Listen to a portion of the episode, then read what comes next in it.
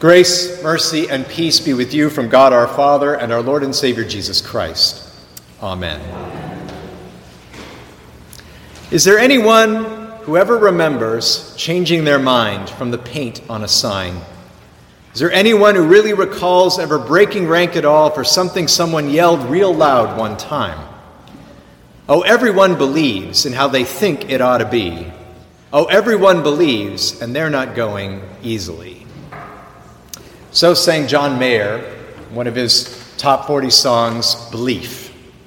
And a first read of our gospel lesson, what Jesus is teaching us today from Matthew, makes it seem like it is about unbelief, when in fact it's really about competing beliefs wrong belief and right belief.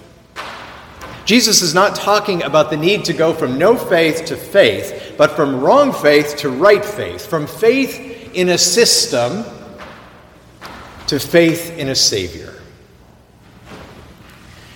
In between last Sunday and this Sunday, you may not have realized this was happening, Jesus finally arrives in Jerusalem, at least in Matthew's retelling. And so, for the rest of this church year, up until the end of November, Jesus will be in Jerusalem, in the temple grounds, confronting not just the Pharisees, whom he's engaged with for many of the past weeks throughout Matthew's gospel, but also with the Sadducees, the scribes, and the leaders of the Sanhedrin in the capital city of the faith itself.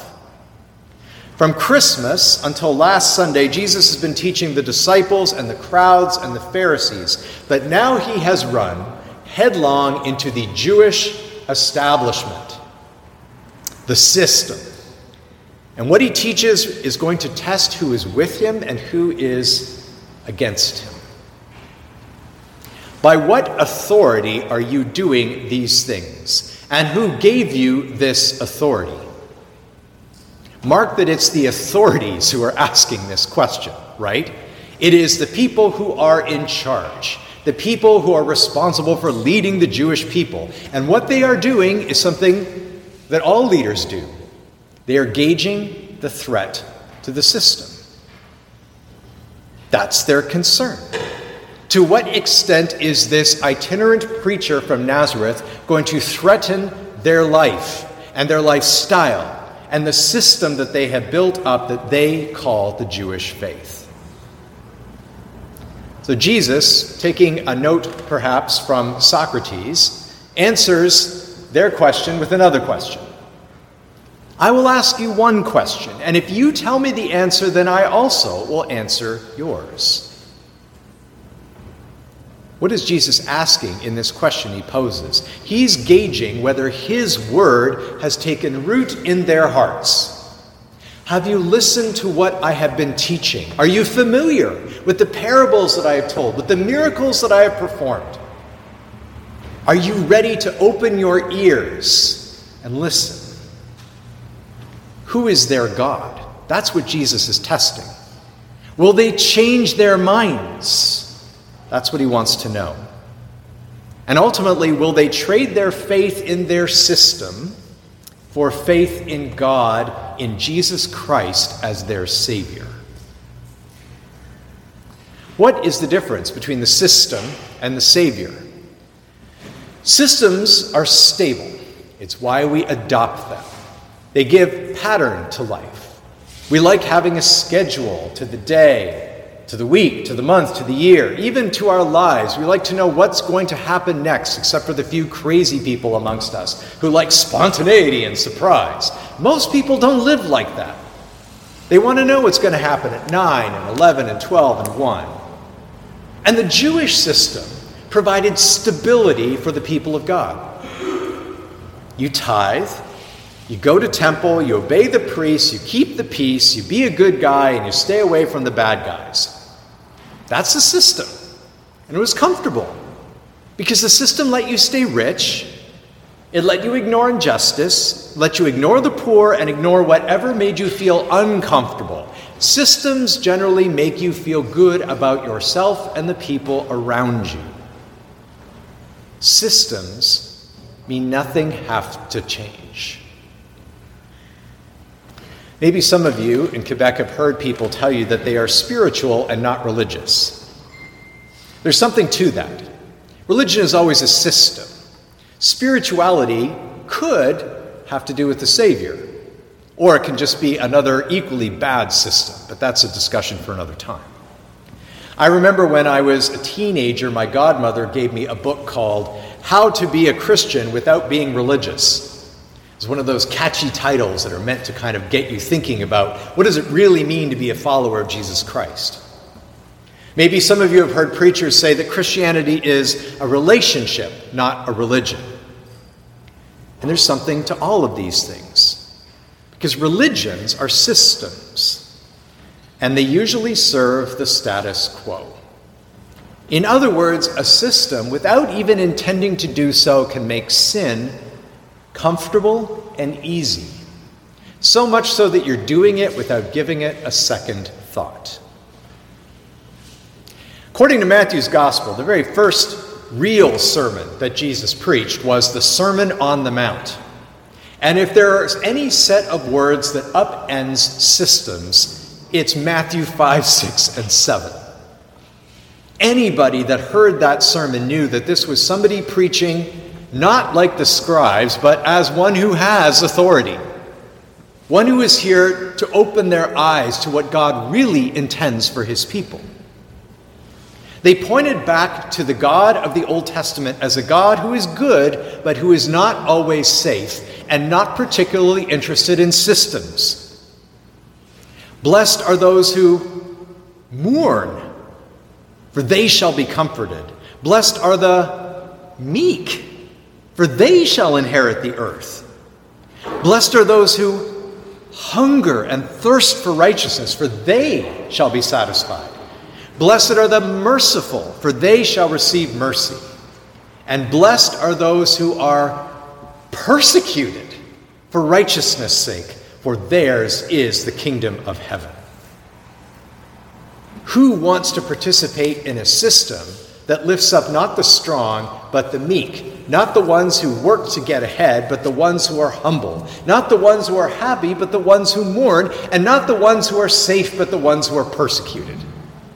This is no kind of system that anybody would willingly choose to be a part of. And it's not like Jesus is making this up out of whole cloth.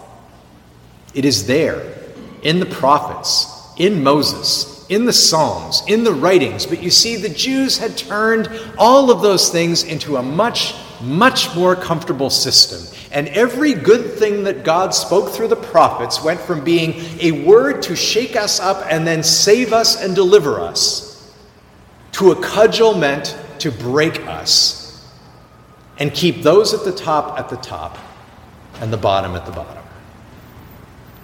The word of the Lord went from being a word that was meant to change your mind and therefore your life to a word that confirmed our way of thinking and our way of life.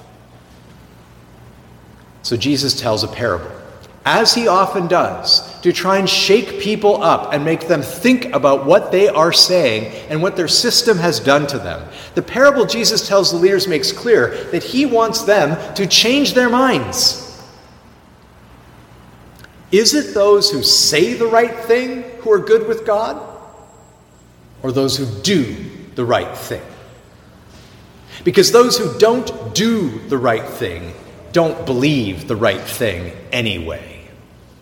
It's just words. The child who says, Yes, I will go, but doesn't, secretly hates his father's work. You think about it for a moment, right? We often think, oh, well, he's just, you know, he gets distracted or he gets busy or he got instruction and then his friend said, let's go into Tarsi City to get some converters, as Luke wants to do at the beginning of the first Star Wars movie. I don't want to go out and work. I don't want to have to do this. But really, this is just a willfully disobedient boy. And he's willfully disobedient because he hates his father's vineyard. Stupid grapes. Who grows them anyway? Dad could hire all the people he wants, but no, he comes to his son, makes him go and pick grapes. Yes, Dad, I'll go, as if. But the second son, who says, No, I don't want to go, but goes. Loves his father, doesn't he? The words may not say it, and his reaction at the beginning may not say it, but he has heard the word and changed his mind and said, Yes, I don't want to go and pick the grapes, but I love my dad. I know what he's done for me. I know that he has given everything he has so that I might have a good life. All he's asking me to do is pick a few grapes. It's the least I can do. And so he changes his mind. Change from hating the Father's will to wanting to do it. The Jewish leaders are asked a tough question by Jesus because whatever they answer, their lives are going to change. John's baptism into the forgiveness of sins was from God. That's one possible answer. Well, then why weren't you baptized? There's still yet time to repent. Why are you clinging to a system instead of a God who wants to save you? That's what's going to happen if they answer the question that way. They could also say John's baptism is from man, and then the crowds are going to see you as the hypocrites that you are, seeing John and Jesus as threats to your system rather than as the inbreaking of the God of our fathers, of Abraham and Isaac and Jacob, come finally to fulfill the promises made through everyone who has spoken God's word.